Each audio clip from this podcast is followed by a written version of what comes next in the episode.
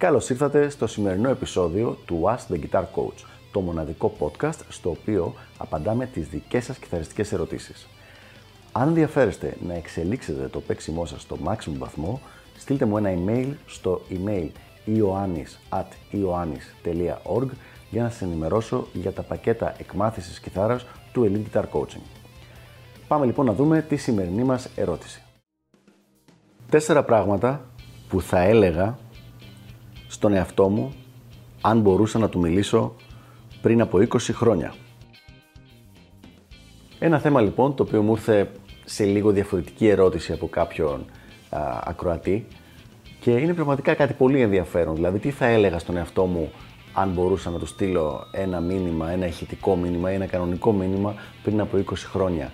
Και τότε που ήμουν ακόμα μικρός, που ήμουν στη, φάση, στη βασική φάση της μελέτης και της εκμάθησης, τι θα ήταν αυτό το πράγμα το οποίο θα του έλεγα. Λοιπόν, διάλεξα τέσσερα πράγματα, τα οποία τα θεωρώ ότι είναι τα πιο σημαντικά και αυτά τα οποία ίσως να με κρατήσανε πίσω στο να μπορέσω να έχω πιο γρήγορη εξέλιξη και να φτάσω στο επίπεδο που ήθελα σε μικρότερη ηλικία ή γενικότερα ε, με, λιγότερα, ας πούμε, με λιγότερες λακκούβες ας πούμε, στο δρόμο.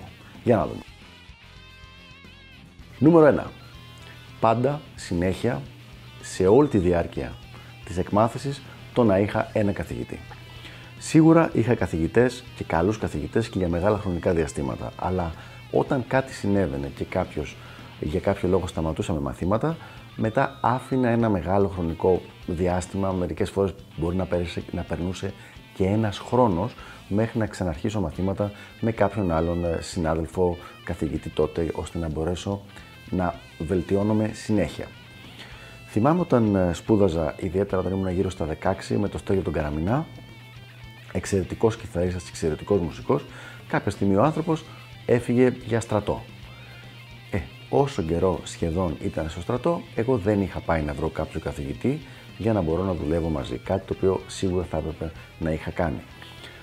Γι' αυτό το πράγμα αναφέρομαι, δεν ήταν θέμα κακής νοοτροπίας, γιατί ήθελα να έχω καθηγητή, αλλά απλά μια αναβλητικότητα σε εκείνη τη φάση την οποία, η οποία σίγουρα με κράτησε πίσω. Οπότε το πρώτο πράγμα που θα έλεγα θα ήταν αυτό.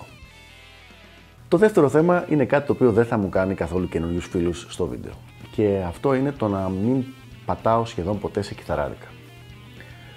Τα... Το να πηγαίνουμε στα κιθαράδικα, ειδικά το Σάββατο το πρωί, ήταν ένα χόμπι που είχαν όλοι οι κιθαρίστες εκείνη την εποχή. Δεν, υπήρχε δεν ήταν τόσο διαδεδομένο, το ίντερνετ ήτανε, αλλά δεν ήταν τόσο διαδεδομένο το, τα multimedia ώστε να μπορούμε να βλέπουμε τον εξοπλισμό, δεν υπήρχε YouTube ακόμα τότε. Ε, οπότε όλα αυτά τα πράγματα τα βλέπαμε πηγαίνοντας στα κιθαράδικα. Κανένα πρόβλημα εδώ. Το κακό ήταν ότι εκεί πέρα, πέρα από τους πολύ σοβαρούς επαγγελματίες που υπήρχαν σε πολλά από αυτά, υπήρχαν και άλλοι που δεν ήταν καθόλου σοβαροί ή ούτε καθόλου, καθόλου επαγγελματίες και επίσης υπήρχαν διάφοροι που ερχόντουσαν και λέγανε το μακρύ τους και το κοντό τους. Και όταν πια έχεις την εμπειρία και έχεις κάποια γνώση, απλά αυτούς τους αγνοείς. Λες, δεν τους ακούς καν, πας κάθεσαι παραδίπλα, δοκιμάζεις ένα άλλο όργανο ή ένα άλλο ενισχυτή. Αλλά όταν είσαι μικρός και εσύ, είσαι 15, 16, 17 και 20 χρονών και ακόμα είσαι σε μια φάση που δεν ξέρεις αρκετά πράγματα, το να ακούς και να παίρνεις σοβαρά την κάθε χαζομάρα, για να μην πω τίποτα χειρότερο, που λέει ο κάθε τυχαίος, μπορεί πραγματικά να σε κρατήσει πολύ πίσω. Και έχω δει πάρα πολλές φορές ότι μπορεί ας πούμε, κάποιος μαθητής μου, να δώσω ένα πολύ απλό παράδειγμα, να πάρει μια πάρα πολύ καλή κιθάρα, πάει σε ένα κιθαράδικο και έρχονται διάφοροι άσχετοι και του λένε τι είναι αυτό το πράγμα που πήρες; Και να μιλάμε τώρα για χειροποίητο όργανο ή για όργανο που να είναι φτιαγμένο ε, με ύψιστες προδιαγραφέ, απλά και μόνο επειδή δεν είναι Fender και Gibson, τον αρχίζουν σε ένα είδος, ηρωνικά θα το πω, bullying για την επιλογή του. Γενικά λοιπόν ένα πράγμα το οποίο σίγουρα θα έλεγα μακριά από τα κιθαράδικα. Θα το έλεγα στον εαυτό μου, ο καθένας πρέπει να κάνει τη δική του επιλογή, αλλά εγώ θα μου το έλεγα.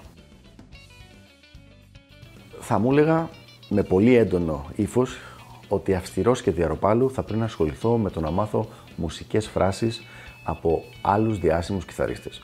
Δυστυχώς, όταν ήμουν μικρός, είχα αυτή την κακή νοοτροπία ότι α, δεν θέλω να ακούγομαι ίδιος με όλους, άρα δεν θα μάθω φράσεις του Βανάλε, δεν θα μάθω φράσεις του Γκαριμούρ, δεν θα μάθω φράσεις, ας πούμε, του George Lynch και τέτοια πράγματα.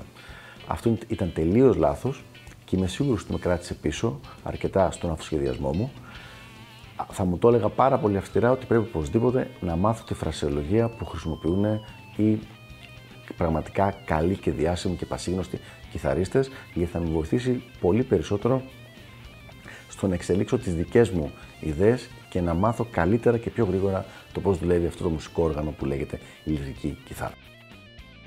Και πάμε τώρα στο νούμερο 4, το οποίο κατά την άποψή μου ήταν και το πιο σημαντικό. Θα μου έλεγα να μην ανησυχώ.